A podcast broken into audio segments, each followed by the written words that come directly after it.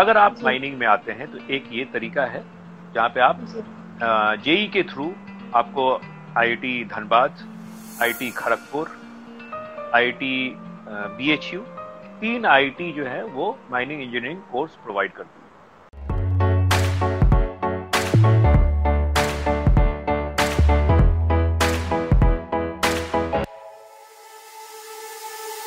So good evening everyone.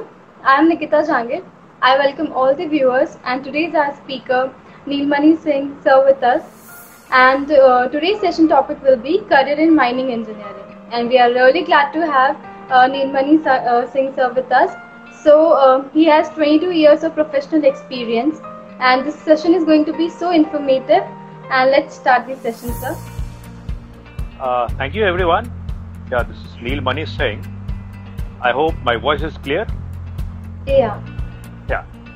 Uh, just one minute instruction. Uh, I'm yeah. a mining engineer from uh, Indian School of Mines, that is IIT ISM Dhanbad. I passed out in 98 and uh, I have almost 22 years of professional experience in India and abroad. So. I would love to answer all your questions related to mining. Please go ahead. Feel free to ask any questions related to mining. Yeah. yeah. Over to you. Yeah, sir. Yeah. So my first question is like, uh, can you brief in a uh, few words about your journey, your experience till now in this field? Okay, fine. Uh, I I must tell you, I enjoyed my journey all throughout. I started I started my professional career in '98 and uh, now it's 2020 almost 22 years and i got a chance to work uh, many years in africa in uh, tanzania in mozambique and uh, i was a part of mittal group jsw jspl i was heading uh, and jsw in mozambique and i've also worked as a mining head for JSPL in Mozambique. They have a working coal mines. And uh, I think uh, क्या मुझे हिंदी में बोलना है तो I am equally comfortable Hindi English जो भी आप बोले okay we can go with Hindi sir Hindi okay तो मोजाम्बिक में मेरा जो खास करके जो मेरा my stay in Mozambique and Tanzania was beautiful I mean both these countries uh, I I, I call it land of land of opportunity.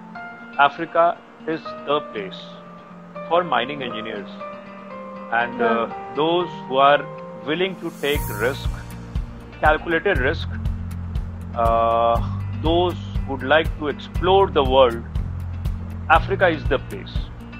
Lot of opportunities where you can earn, get where you can have a good life.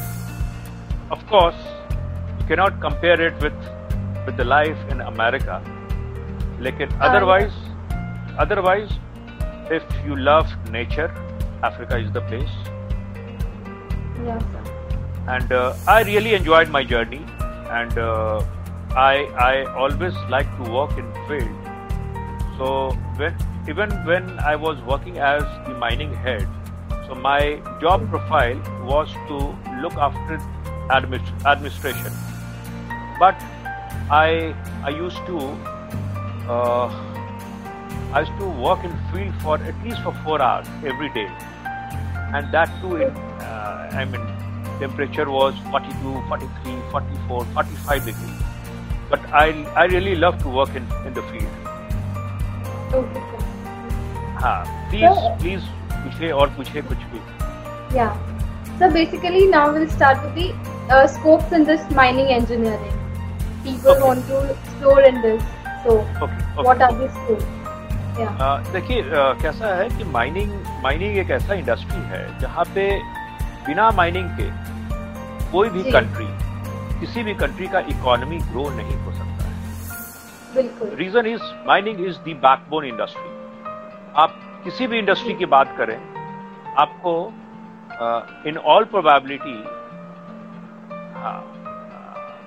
I answer what is the scope of mining right देखिए किसी भी industry में mining की ज़रूरत है। Example steel आप तो steel देखते हैं आपको तो स्टील दिखा। लेकिन आप जी। आप बैकवर्ड आप जाएँ उसके तो आपको पता चला कि स्टील कैसे बनता है। स्टील बनाने के लिए आयरन ओर चाहिए। राइट आपको कोकिंग कोल भी चाहिए। वो कहाँ से आएगा?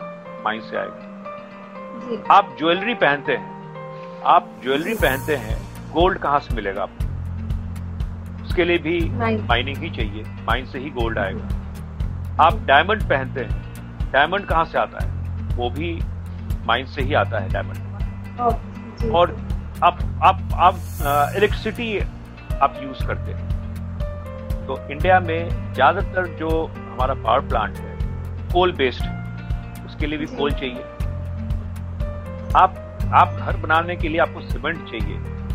उसके लिए भी आपको लाइमस्टोन से सीमेंट बनता है। लाइमस्टोन की माइनिंग होती है। जी। आपने घर में ग्रेनाइट लगाया है वो भी माइंस का ही प्रोडक्ट है। आपने मार्बल लगाया है उसके लिए भी आपको माइनिंग से ही मिलेगा तो माइनिंग इंडस्ट्री का माइनिंग इंडस्ट्री में माइनिंग माइनिंग में जो स्कोप है और जो अपॉर्चुनिटीज़ हैं अनलिमिटेड अपॉर्चुनिटी मैं कहता हूँ।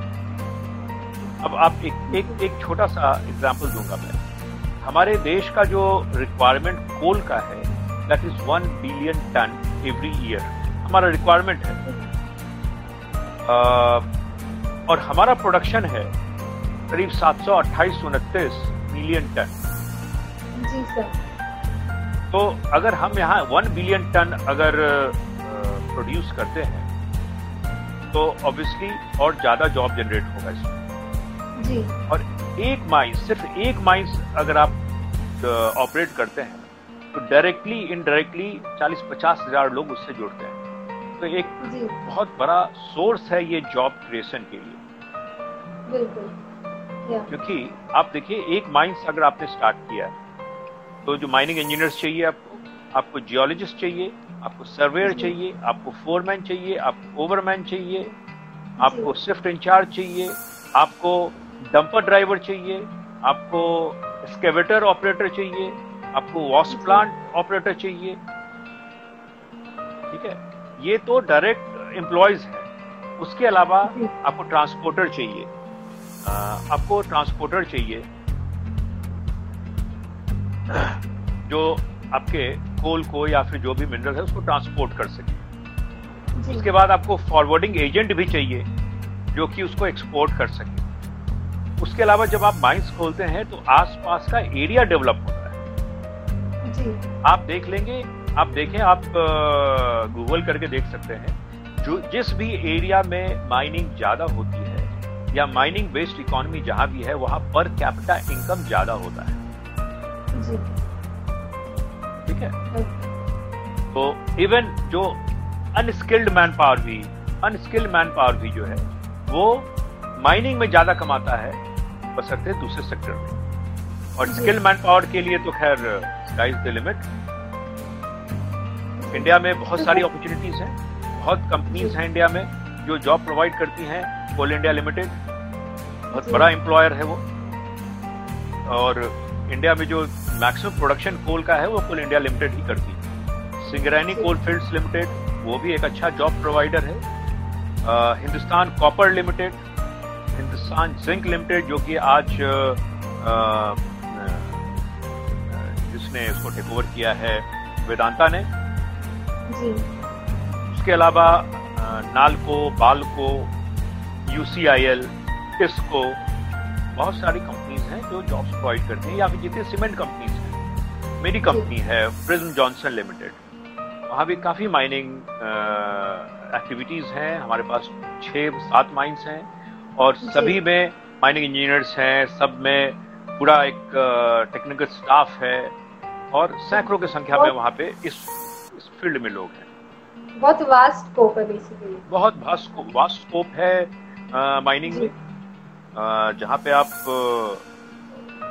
अगर आपने डिग्री कोर्स किया है मैं हमेशा सजेस्ट करूँगा लोगों को कि अच्छे कॉलेज से पढ़ें। हाँ तो ये क्वेश्चन है अभी मेरा नेक्स्ट कि ट्वेल्थ के बाद क्या करियर पाथ होना चाहिए एक स्टूडेंट के लिए? एक इफ़ेक्टिव माइनिंग इंजीनियरिंग बनने के लिए मतलब सॉरी सॉरी फिर से पूछें आप क्या?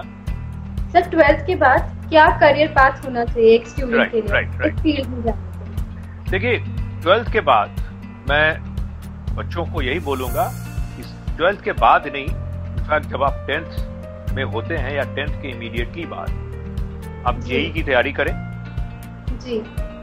अगर आप जेई मेंस क्लियर करते हैं फिर जेई एडवांस करते हैं उसके बेसिस पे आपको आईटी के कॉलेजेस मिलते हैं और ब्रांच मिलता है। अगर आप माइनिंग में आते हैं तो एक ये तरीका है जहाँ पे आप जेई के थ्रू आपको IIT Dhanbad IIT Kharagpur IIT BHU तीन आईआईटी जो है वो माइनिंग इंजीनियरिंग कोर्स प्रोवाइड करते हैं।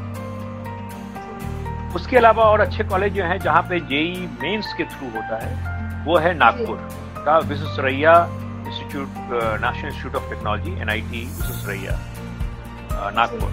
वो एक अच्छा कॉलेज है माइनिंग के लिए। उसके बाद एनआईटी सूरतकल ये एक अच्छा कॉलेज है।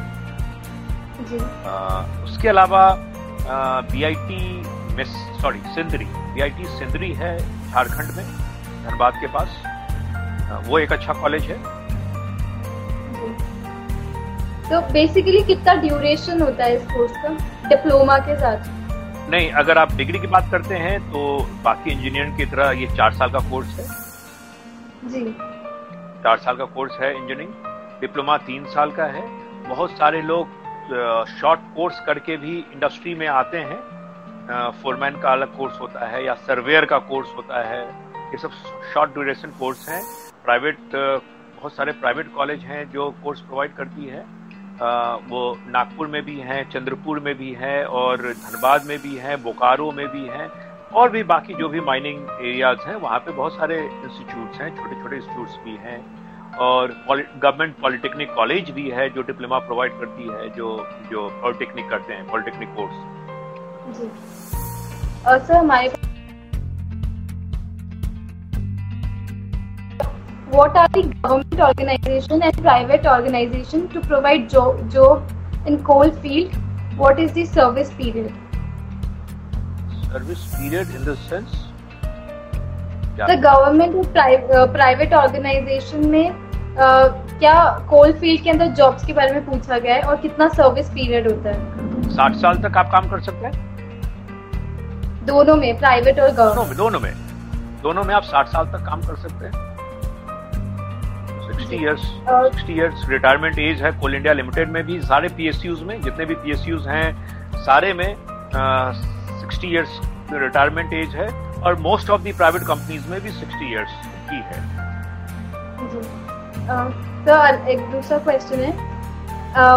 How is the work stability is there uh, any effect in this field due to uh, recession as it's a core company of a nation? Very good question. देखिए, अगर आप पीएसयू में हैं और आप ऑलरेडी एम्प्लॉयड हैं तो recession का फ़र्क आप पे पड़ेगा नहीं, क्योंकि वहाँ पे जॉब सिक्योरिटी है।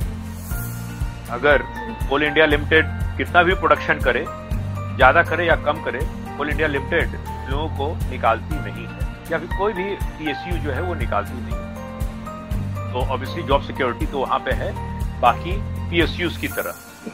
बाकी पीएसयूज की तरह अ, वहाँ पे भी जॉब सिक्योरिटी है। और जो प्राइवेट ऑर्गेनाइजेशन हैं ऑब्वियसली वहाँ पे फ़र्क तो आता है इस पे लेकिन लेकिन अ, मैं कह सकता हूँ बहुत सारे इंडस्ट्री से बेटर पोजीशन है माइनिंग इंडस्ट्री का जहाँ तक रिसेशन का सवाल है। अब मैं इस पैंडेमिक पैंडेमिक का पैंडेमिक का बात करता हूँ। ट्वेंटी फिफ्थ मार्च को लॉकडाउन स्टार्ट हुआ था। और सबसे पहले गवर्नमेंट ने कुछ अलाउ किया था खोलने के लिए तो वो था माइनिंग माइनिंग यहाँ sir ji. Industry industry start हुई थी ट्वेंटी फ़र्स्ट अप्रैल को लेकिन माइंस मेरे ख्याल से 12 या 14 अप्रैल को स्टार्ट हो गया था। क्योंकि माइंस से गवर्नमेंट को बहुत ज़्यादा रेवेन्यू मिलता है। बिल्कुल। तो और- कंपनी अगर अगर माइनिंग माइंस बंद है तो आप इंडस्ट्री चालू कैसे करेंगे? रॉ मटेरियल कौन प्रोवाइड करेगा? सर अगर मुझे कहा जाए कि आप सीमेंट बना लो माइंस चालू नहीं होगा तो लाइमस्टोन कहाँ से लाऊँगा मैं तो देखिए इंडस्ट्री पे रिसेशन का स्लो डाउन का असर तो होता ही है लेकिन आ, जो माइनिंग सेक्टर है बहुत हद तक बेटर पोजीशन में होता है Okay. Uh, sir, there is another question. Yeah. How a person balance personal and professional uh, life in this field because it is a demanding uh, career, as it is a demanding career. Uh, at times, at times it becomes very difficult. Uh, I'll give you my example. Yeah. I was working in Africa. Uh, जहां मैं हर चार महीने पे 21 दिन के लिए India आता था एवरी फोर मंथ इक्कीस दिन के लिए पेड लीव मिलता था मुझे। घर तक आने जाने का एयर फेयर मिल, मुझे मिलता था। और paid. Leave 21 days every four month मेरी वाइफ वो जियोलॉजिस्ट है। She is also from I T Dhanbad she was that time she was working with Reliance in Rewa Madhya Pradesh तो डिफ़िकल्ट तो होता था मुझे। थोड़ा सा पर्सनल लाइफ सफ़र तो होता है लेकिन अगर आप लोग एक ही जगह पे हैं अगर posted I answer about research अगर आप एक ही जगह पे पोस्टेड हैं तो it's like any other job यहाँ भी आठ घंटे का शिफ्ट होता है क्योंकि अगर आप Yeah. प्रोडक्शन साइड में हैं तो आप 10 घंटा 12 घंटा काम नहीं करते हैं क्योंकि ये Yeah. माइंस जो है 24 आवर्स जॉब है यहाँ तीन शिफ्ट में काम होता है आठ आठ घंटे का तीन शिफ्ट है। तो हर आठ घंटे पे आपको छुट्टी दे दी जाती है। यहाँ पे लॉन्ग वर्किंग आवर का कंसेप्ट माइंस में नहीं है। उसका कारण है। माइंस की सेंसिटिव जगह है। वहाँ पे आदमी मेंटली और फिजिकली फिट होना चाहिए। उसकी नींद पूरी होनी चाहिए। अगर मेरे पास मेरे ही शिफ्ट में कोई बच्चा कोई कोई कोई एम्प्लॉय अगर आता है अगर उसकी नींद पूरी नहीं हुई है तो मैं उसको वापस भेजता हूँ क्योंकि वो एक्सीडेंट करेगा. तो ये ये मैंडेटरी है कि आठ घंटे से ज़्यादा काम नहीं लेंगे आप। क्योंकि ये एक टफ काम है। आप कोई आदमी अगर 16 घंटा काम करेगा तो वो अपना आउटपुट नहीं दे पाएगा।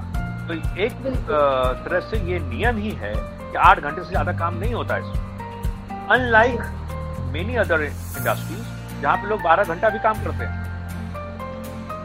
लेकिन माइंस में आप आप स्ट्रिक्टली आठ घंटे का ही काम करते हैं। तो आठ घंटे के बाद बाकी के सोलह घंटा आपके फैमिली के लिए है आप एक नॉर्मल लाइफ जी सकते हैं। सर द क्वेश्चन में पूछा था रिसर्च के बारे में इस फ़ील्ड के हाँ, अंदर हाँ, हाँ। अ, देखिए क्या है? बहुत इसमें बहुत सारे कंपोनेंट्स हैं बहुत सारे वर्टिकल्स हैं। जैसे अगर आप वेंटिलेशन एक माइंस में एक प्रॉब्लम होता है वेंटिलेशन का। अंडरग्राउंड अंडरग्राउंड की बात करें। आप ये देखिए कि अंडरग्राउंड माइंस कभी आपने देखा है? माइंस नहीं देखा। माइंस में एक केज होता है आप लिफ्ट कह लें उसको। लिफ्ट के थ्रू आप नीचे जाते हैं। ठीक है? ऊपर से माइंस आपको ढका दिखेगा। आप एक लिफ्ट से नीचे जाते हैं। नीचे 50 metre 100 metre 150 metre 200 metre 400 metre 900 metre हर एक किलोमीटर पे भी माइनिंग होती है। बताइए उतने नीचे जाकर के आप काम कर रहे हैं। तो वेंटिलेशन का प्रॉब्लम होगा। या। एयर सर्कुलेशन का प्रॉब्लम होगा। एक एक बड़ा प्रोजेक्ट होता है इसमें।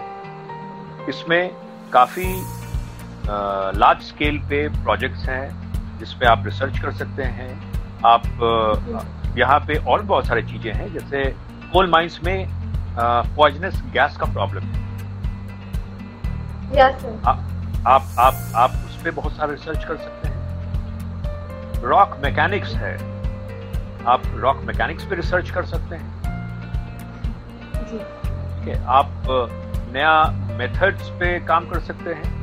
आप ब्लास्टिंग को और कैसे सेफ़ बनाया जाए, उस पर काम कर सकते हैं। तो रिसर्च का भी स्कोप है। इसमें अगर आप प्रोडक्शन में काम करके थक चुके हैं, अगर आप चाहते हैं कि आप एसी ऑफ़िस में बैठ करके व्हाइट कॉलर जॉब करें माइनिंग को व्हाइट कॉलर जॉब नहीं कहते हैं हम जहाँ पे आप चाहते हैं कि आप टाई लगा के बैठें और ऑफ़िस में बैठें। तो उसके लिए आप माइंड प्लानिंग कर सकते हैं। वो भी इक्वली इंपॉर्टेंट है। उसके बाद आप कोई स्टैट्यूटरी ऑर्गेनाइजेशन ज्वाइन कर सकते हैं जैसे आप बीजीएमएस ज्वाइन कर सकते हैं या फिर IBM Indian Bureau of Mines join कर सकते हैं। सर बेसिकली uh, इसके अंदर रिक्रूटमेंट प्रोसेस क्या होता है? आफ्टर बीटेक उसके बाद में हाँ आफ्टर बीटेक जो खास कर जितने प्रीमियर कॉलेजेस हैं वहाँ पे कैंपस प्लेसमेंट है। उसके अलावा बहुत सारी कंपनीज़ जो हैं वो गेट के थ्रू रिक्रूट करती हैं गेट के स्कोर के बेसिस पे। जी। आ, उसके अलावा बहुत सारी कंपनीज़ हैं जो अपना ओपन एग्ज़ाम लोग लेते हैं। प्राइवेट कंपनीज़ भी मेनली कैंपस या ऑफ़ कैंपस इंटरव्यू के बेसिस पे लेते हैं। Uh, sir, there is another question.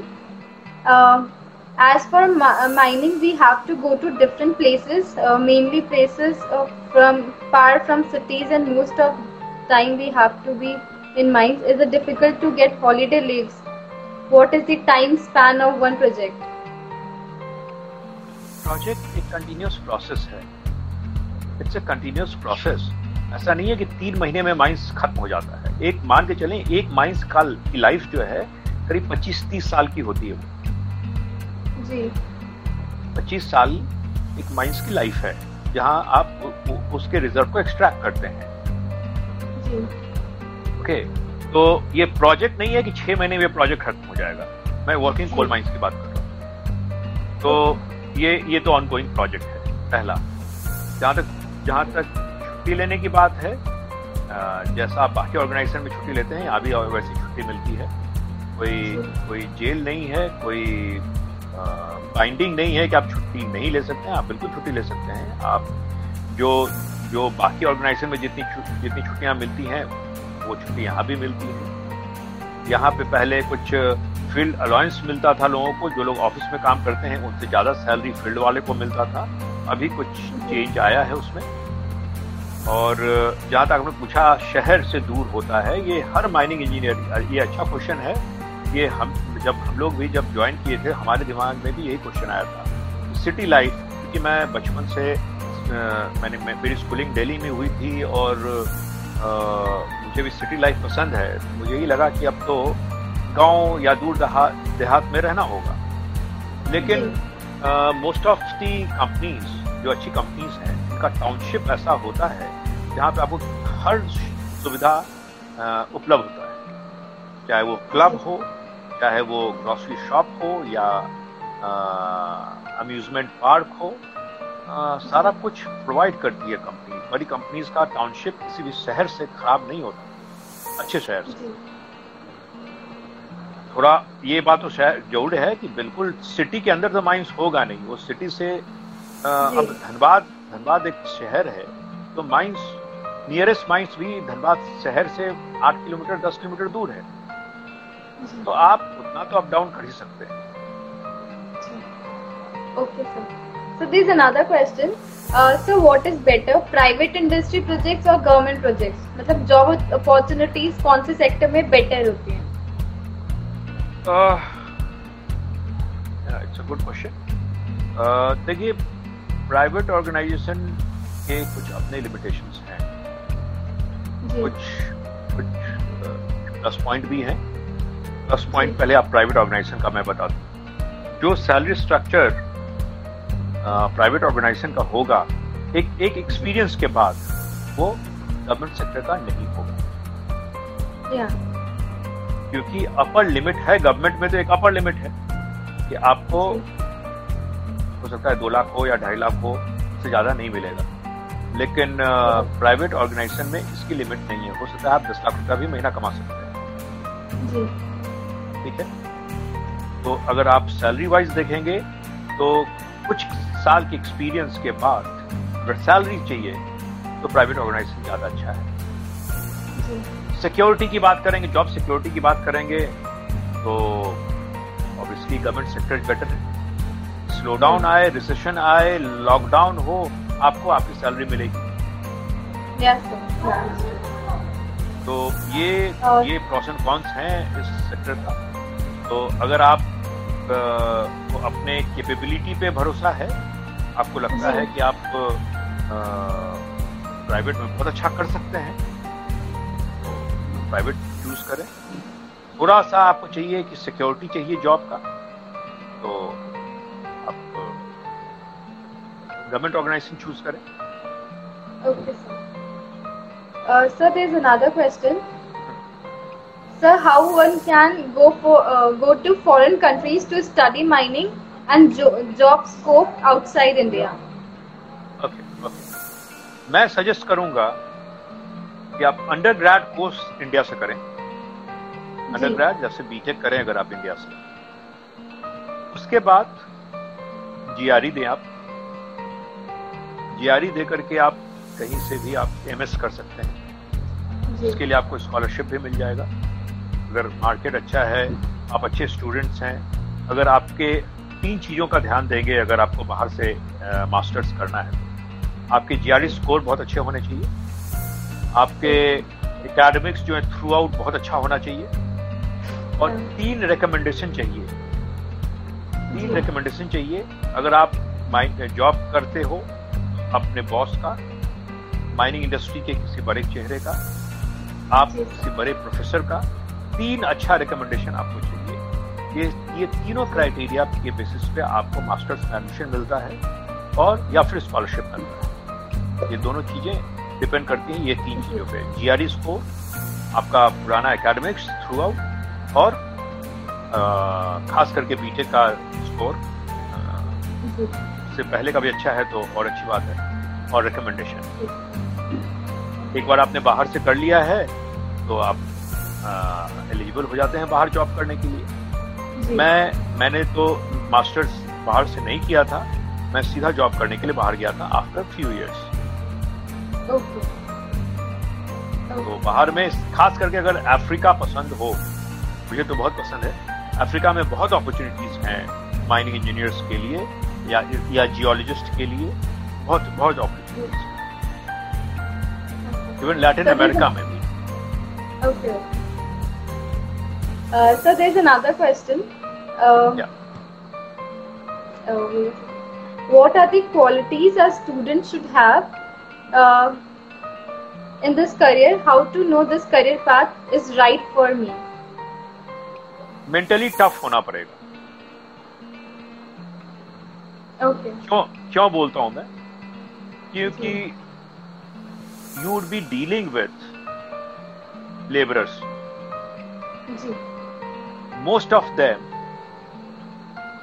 are not uh, literate Yeah. right Can. आपके पास अब मैं बताता हूँ मैंने हैंडल किया है अफ्रीकन लेबर्स जी. और It could be more difficult. मेरे साथ के बहुत सारे लोग हैं जिनको बहुत मुश्किल हुई वहाँ पे. वहाँ के लोकल लेबर्स लेबर्स के साथ काम करने में बहुत मुश्किल आया और इस इंडस्ट्री में स्ट्राइक बहुत होती है। तो आप में वो लीडरशिप क्वालिटी होनी चाहिए जहाँ पे आप स्ट्राइक हैंडल कर सको आप लेबर्स को अच्छे से हैंडल कर सको उनसे जहाँ ज़रूरत हो आप उनसे प्यार से बात करें जहाँ सख्ती की ज़रूरत है आप सख्ती से बात करें। तो अगर आप थोड़ा सा आपका इंटरपर्सनल स्किल अच्छा होना चाहिए थोड़ा आप मेंटली टफ होना चाहिए जहाँ ज़रूरत हो आपको पोलाइट होना होगा जहाँ ज़रूरत हो आपको टफ होना पड़ेगा. So there's another question. Uh, let Yeah. Uh, what are your, uh, your best memories or learnings from your Africa work?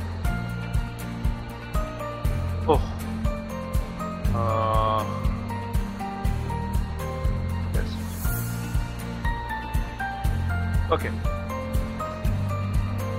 Uh, there are many, but as far as professional uh, achievement is concerned, I'll share my story. I was recruited by Mittals for their Colombian project. I was I was supposed to go to Colombia to head to head their project. But one fine evening, I got a call from the director, uh, and he asked me to move to Mozambique. Okay. He asked me to go to Mozambique, and they had two coal blocks, and uh, they could not get it renewed. So I got a chance. Rather, I was I was asked to go there, and uh, my boss told me to get those licenses renewed. And best thing it was उन्होंने कहा मुझे कि Neelmani you have you have all all support but only moral only moral so I know is there from our side a local lady is there she will come and pick you up from the airport and drop you at at your hotel and from next day you start your own. मुझे मालूम नहीं था कि Mozambique कहाँ पे है। Language कौन सी बोली जाती है मैंने चेक किया तो मोटा मोटा आइडिया था मुझे कि वो साउथ अफ्रीका के ऊपर है। पता चला कि वहाँ पे पोर्तुगीज बोली जाती है जिसका मुझे एबीसीडी नहीं मालूम। मैं it was thirteen of May जब मोजाम्बिक पहुँचा इससे पहले मैं तंजानिया में रहता था काफ़ी टाइम तो मोजाम्बिक पहुँचा तो वो लेडी आई मुझे उसने होटल पहुँचाया। अगले दिन से आई स्टार्टेड मैंने सभी लोगों से बात किया कि भाई मुझे ये दो लाइसेंस रिन्यू कराने हैं कैसे होगा? तो सबने बोला ऐसे हो जाएगा वैसे हो जाएगा लेकिन आई वॉज़ नॉट कन्विंस्ड बोले कि जब किसी जब जब करना ही है तो डायरेक्टली बात करो। मैंने बताया कि भाई यहाँ का सबसे सीनियर आदमी कौन है? मालूम चला उसको लोग नेशनल डायरेक्टर कहते हैं। तो I fixed up an appointment मैंने उससे बात किया और बहुत क्लियर कट स्ट्रेट बात किया मैंने। मैंने कहा कि बॉस मेरा ये दो लाइसेंस है मुझे इसका रिन्यूअल चाहिए। एंड मैं क्राइटेरिया फुलफिल करता हूँ। तो आप बताएँ कैसे होगा? फिर बातचीत हुई। बातचीत होने के बाद उन्होंने कहा मैंने कहा उनसे कि आप कहाँ से पढ़े हो? उन्होंने कहा कि पेन स्टेट से। Penn State is Pennsylvania State University okay US तो ऑब्वियसली मेरे मेरा जो उनके प्रति इज़्ज़त था थोड़ा ज़्यादा हुआ। तो मैंने बोला उनसे कि I know someone in Penn State तो उसने उसने कहा कि are you talking about professor Ramani हमने कहा। मैंने कहा कि I am very close to professor Ramani तो वो आदमी मेरे उसने कहा कि professor professor Ramani taught me and he was my guide उस आदमी ने मेरे एप्लीकेशन को सबसे पहले किया। सबसे पहला एप्लीकेशन जो रिन्यू हुआ वो वो मेरा एप्लीकेशन ऑब्वियसली हम लोग सारे क्राइटेरिया को फुलफिल करते थे। हमने रिपोर्ट सबमिट किया था। सब कुछ हमने किया था लेकिन समहाउ नहीं हो पा रहा था। वो मीटिंग है और हमने कोई गलत तरीका नहीं अपनाया। कोई भी गलत तरीका नहीं अपनाया। सिर्फ़ बातचीत किया और एक कॉमन कॉन्टैक्ट निकल गया जिसके बेसिस पे उन्होंने कहा कि okay you come to my office tomorrow and if you are not coming so just give me a call in the evening next day मेरा एक एप्लीकेशन हो गया। और उसके within within a week और ten days दूसरा application हो गया मेरा। तो ये मेरे लिए एक अचीवमेंट की बात थी जिसके लिए सारी कंपनीज़ बाकी जितनी कंपनीज़ थी इंडिया इंडियन कंपनीज़ किसी का नहीं हुआ था सबसे पहला एप्लीकेशन मेरा हुआ। तो लोगों ने मेरे से पूछा कि आपने क्या किया ऐसा? मैंने कुछ नहीं किया। मैं तो किसी को जानता भी नहीं था मुझे आए हुए अभी दस पंद्रह बीस दिन बीस दिन हुए तो मेरे लिए वो एक अच्छा अचीवमेंट रहा मेरा। दूसरा मैंने चौदह हज़ार मीटर का ड्रिलिंग करवाया था एक रिमोट लोकेशन पे जहाँ पे हर मतलब सौ सौ किलोमीटर आप जाएँगे तो एक आदमी नहीं दिखता था। हंड्रेड किलोमीटर तक एक भी आदमी नहीं। वैसे जगह पे जो कि शहर से साढ़े चार सौ किलोमीटर दूर था वहाँ पे जाके मैंने ड्रिलिंग कराया। और चौदह हज़ार मीटर का ड्रिलिंग कराया मैंने वहाँ पे। ये ये दूसरा दूसरा मेरे लिए एक अच्छा मेमोरी है। तीसरा जिंदल के इतिहास में जेएसपीएल के इतिहास में आ, सबसे ज़्यादा प्रोडक्शन मैंने दिया था। डेढ़ लाख मेट्रिक टन का प्रोडक्शन मैंने दिया था उससे पहले पूरे जिंदल के इतिहास में उससे पहले नहीं हुआ। उसके बाद हुआ लेकिन उस चीज़ को मैंने एक लाख चौदह हज़ार से एक लाख बावन हज़ार पे पहुँचाया था एक महीने के अंदर। तो मैं ये तीन चीज़ों को कहता हूँ। चौथा मैं डायमंड में था जब तंजानिया में तो वो भी मेरे लिए काफ़ी अच्छा एक्सपीरियंस रहा जहाँ पे मैं एक जंगल होता था जहाँ पे शायद लोग जाने से डरते हैं। कोई इंडियन नहीं दिखता है कोई कोई फॉरनर नहीं दिखता है आपको सिर्फ़ लोकल अफ्रीकन दिखते हैं। जहाँ पे आप सेफ़ नहीं हो आप आपका डायमंड सेफ़ नहीं है आपका कैश सेफ़ नहीं है आपका लाइफ सेफ़ नहीं है मैं वहाँ से जाकर डायमंड परचेज करता था। और उसको एक सही चैनल से एक एक एक लीगल चैनल से लीगल तरीके से मैं उसको इंडिया लेके आता तो ये ये सब चीज़ों को मैं आ, मुझे काफ़ी अच्छा लगता है जब मैं पीछे सोचता हूँ It has been a great experience, I think. Yeah. Absolutely. Yeah. Uh, so there's another question. Yes. Just a minute. Yeah. Uh, many students uh, fear the environment of mining. Uh, they may be concerned about their health and safety as mining is not an easy place to work. How to overcome this fear? True. if you are taking due precautions अभी मैं आप Covid की बात करूँ Covid में अगर आपने अपने हाथ पैर को अच्छा अच्छा से सैनिटाइज किया है आप मास्क लगा के बाहर निकलते हैं आप सोशल डिस्टेंस मेंटेन करते हैं आप अपने हेल्थ को मॉनिटर करते हैं जो प्रिस्क्राइब चीज़ें हैं उसको अगर आप करते हैं तो आपका रिस्क मिनिमाइज हो जाता है। राइट इसी तरह से अगर आप माइंस में हैं अपने माइंस में प्रॉब्लम क्या क्या है? डस्ट एक प्रॉब्लम है। जी। जिससे आपका लंग्स अफेक्टेड होता है। लेकिन अगर आपने मा, मास्क लगाया हुआ है अगर आपने मास्क लगाया हुआ है तो तो आपके लंग्स को इफ़ेक्ट नहीं करेगा वो।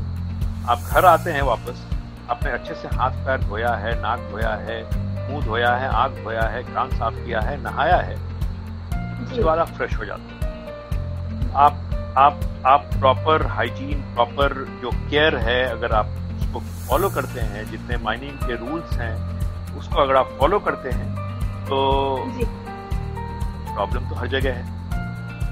आप ये सोचिए जो हमारे लिए बॉर्डर पे लड़ रहे हैं उनसे ज़्यादा रिस्क तो नहीं है ना। बिल्कुल लेकिन इतना मैं ज़रूर बोलूँगा अगर आप माइनिंग में काम करते हैं तो आपको गर्व तो ज़रूर होगा क्योंकि आप अपने कंट्री के लिए कुछ कंट्रीब्यूट करते हैं। रिस्क लेते हैं तो रिस्क लेते हैं लेकिन आप अपने कंट्री के इकोनॉमी में कंट्रीब्यूट करते हैं। डायरेक्टली कंट्रीब्यूट करते हैं। Absolutely. There's another question. Yeah. Uh, coal is depleting day by day. Uh, so, um, how can we take care of it as an individual level as uh, and uh, at a higher level coal are you talking about yeah. coal हाँ देखिए कोल का formation तो मालूम होगा आपको कैसे होता है it takes millions of years yes sir take millions ठीक है?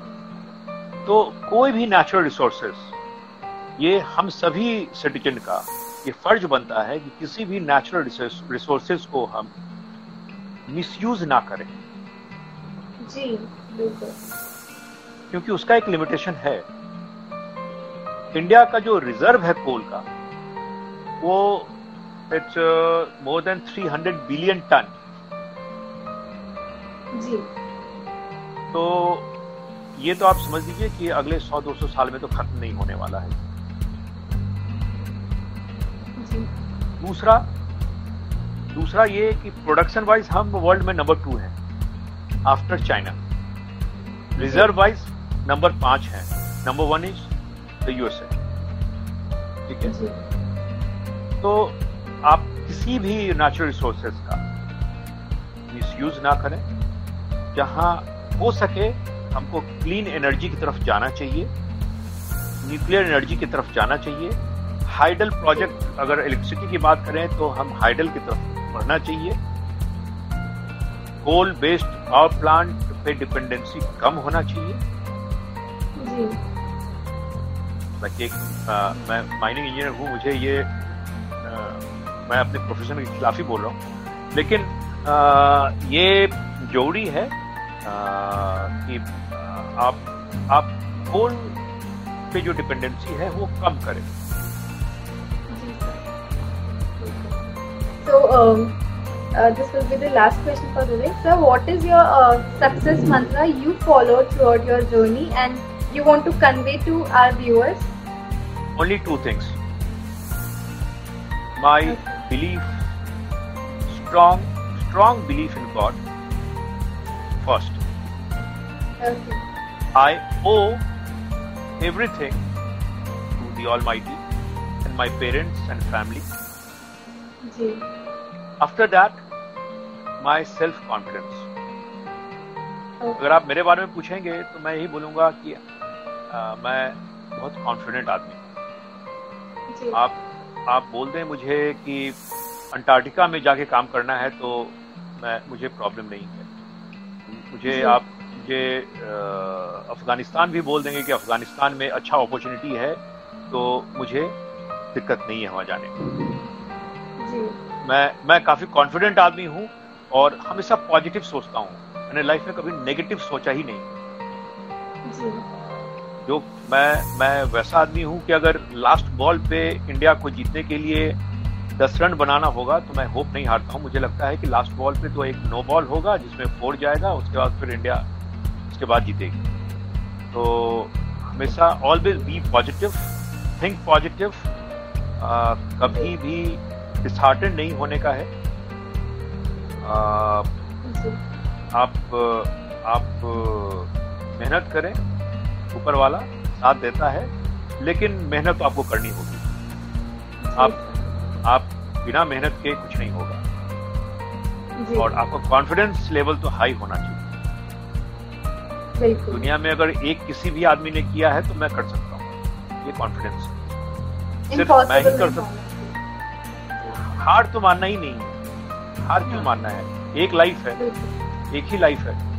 तो ऐसा कुछ करके जाएँ ताकि आप आप अगले जनरेशन को और आने वाले लोग जो हैं वो याद रखें आप।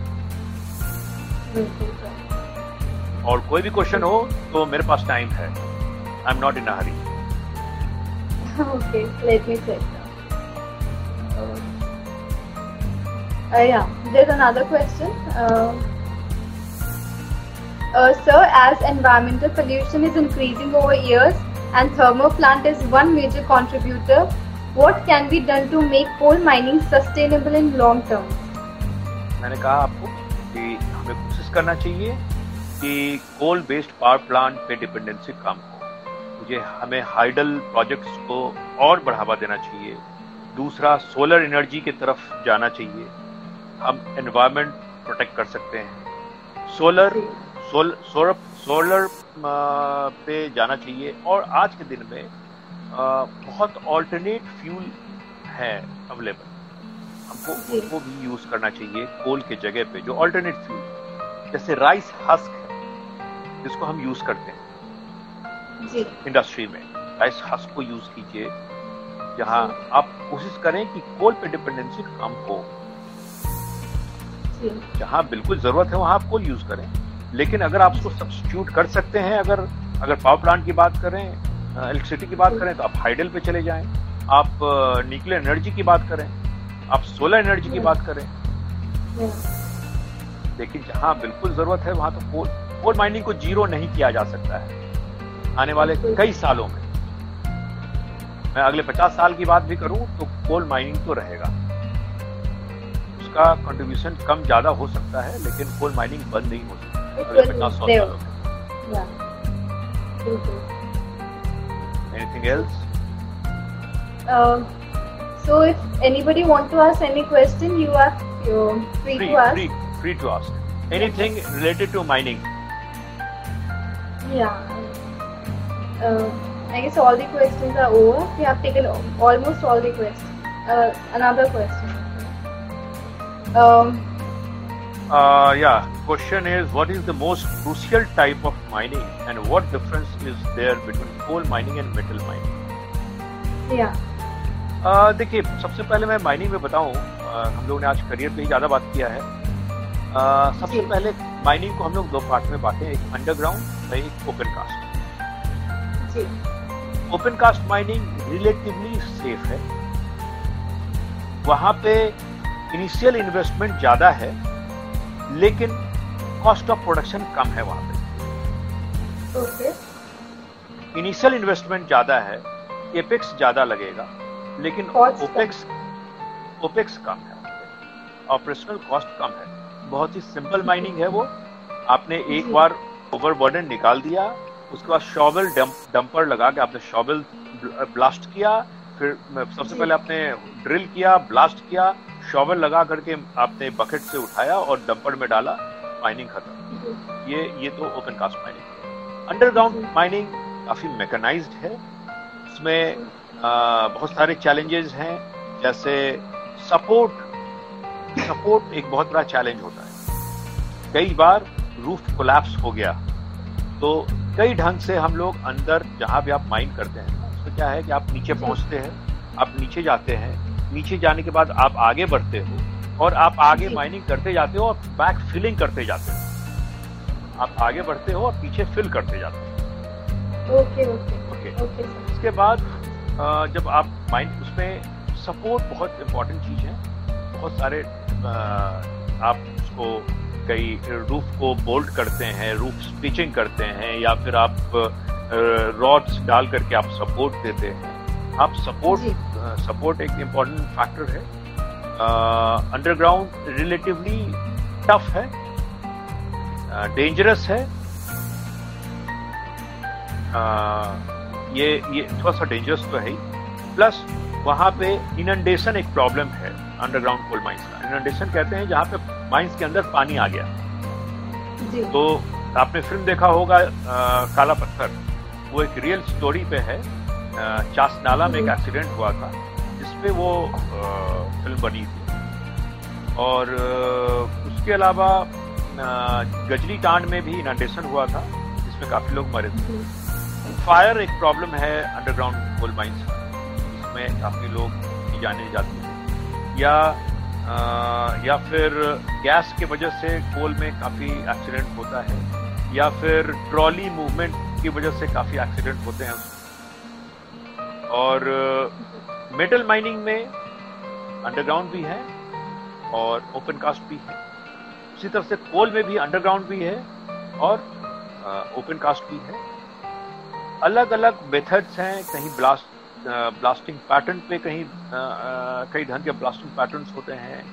अलग अलग टाइप का एक्सप्लोसिव यूज़ किया जाता है। और बाकी एक एक अंडरग्राउंड में भी एक मेथड है लॉन्ग वॉल माइनिंग का। काफ़ी मैकेनाइज्ड है वो। पूरा हाइड्रोलिक है। वो वो वो एक मशीन है वो आगे कट करता है और पीछे खुद एक सपोर्ट वो देता जाता है। Okay. Uh, okay. So there's another question. If coal belt, if coal belt collapse, how can we it dealt uh, with the kind of this kind of crisis? Coal belt मतलब uh, आप, आप mines की बात कर रहे हैं mines mines का collapse करने की बात कर रहे हैं या हाँ देखिए जो मुझे समझ में आया जो पूछना चाह रहे हैं कई बार ऐसा होता है कि आ, आप प्रोडक्शन इंक्रीज करने के चक्कर में कई बार आप सेफ्टी नॉर्म्स को इग्नोर करते हैं। ये आप कभी ना करें। जो जो सपोर्ट रिक्वायर्ड है उसको सपोर्ट को बराबर दें। जो भी जिस जगह से आपने माइनिंग कर लिया है आ, एक सेकेंड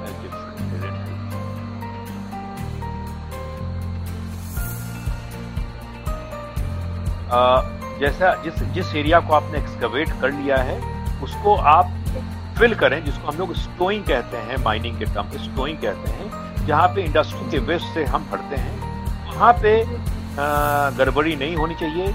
जितना रिक्वायर्ड है, उतना फिलिंग होना चाहिए। उस जो खाली जगह है, उसको आप भर दें ताकि वो जगह सेफ़ हो जाए। जहाँ भी सपोर्ट की ज़रूरत है, उसको सपोर्ट बराबर दें। जहाँ प्रोडक्शन बढ़ाने के चक्कर में आप सेफ्टी को नजरअंदाज ना करें। जी। और एक हाँ सेफ्टी को और सपोर्ट को और जो भी मेथड्स हैं उसको आप बाईपास नहीं कर सकते। प्रोडक्शन बढ़ाने के चक्कर। और अंडर और ओपन कास्ट में बेंच हाइट पे आप ध्यान दें। आ, बहुत ज़्यादा बेंच का हाइट नहीं होना चाहिए। कोलैप्स करने का चांस होता है उसमें। ये सब टेक्निकल चीज़ें हैं। अगर आप एक माइनी में आएँगे तो ज़्यादा अच्छे समझेंगे।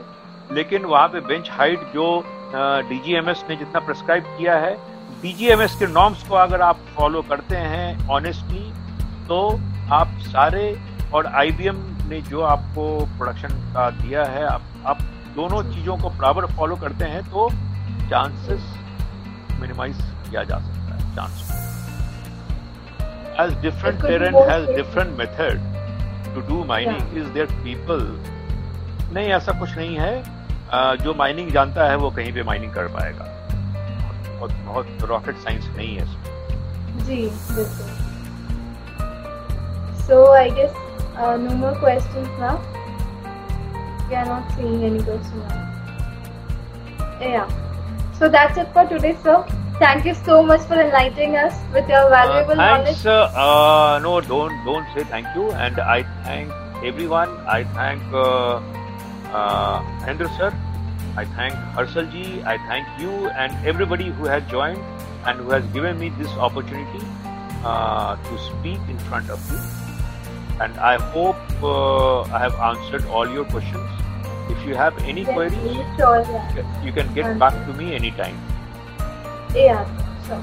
So viewers, you can give us feedback and the feedback link is given in uh, Foundation's bio and you can comment uh, on uh, Sir's picture on our Instagram page and let us know how you uh, feel about this session and if you want any other queries you can ask him sir, you can connect with him. Uh, so, Anytime. thank you everybody. Thank you sir. Thank you.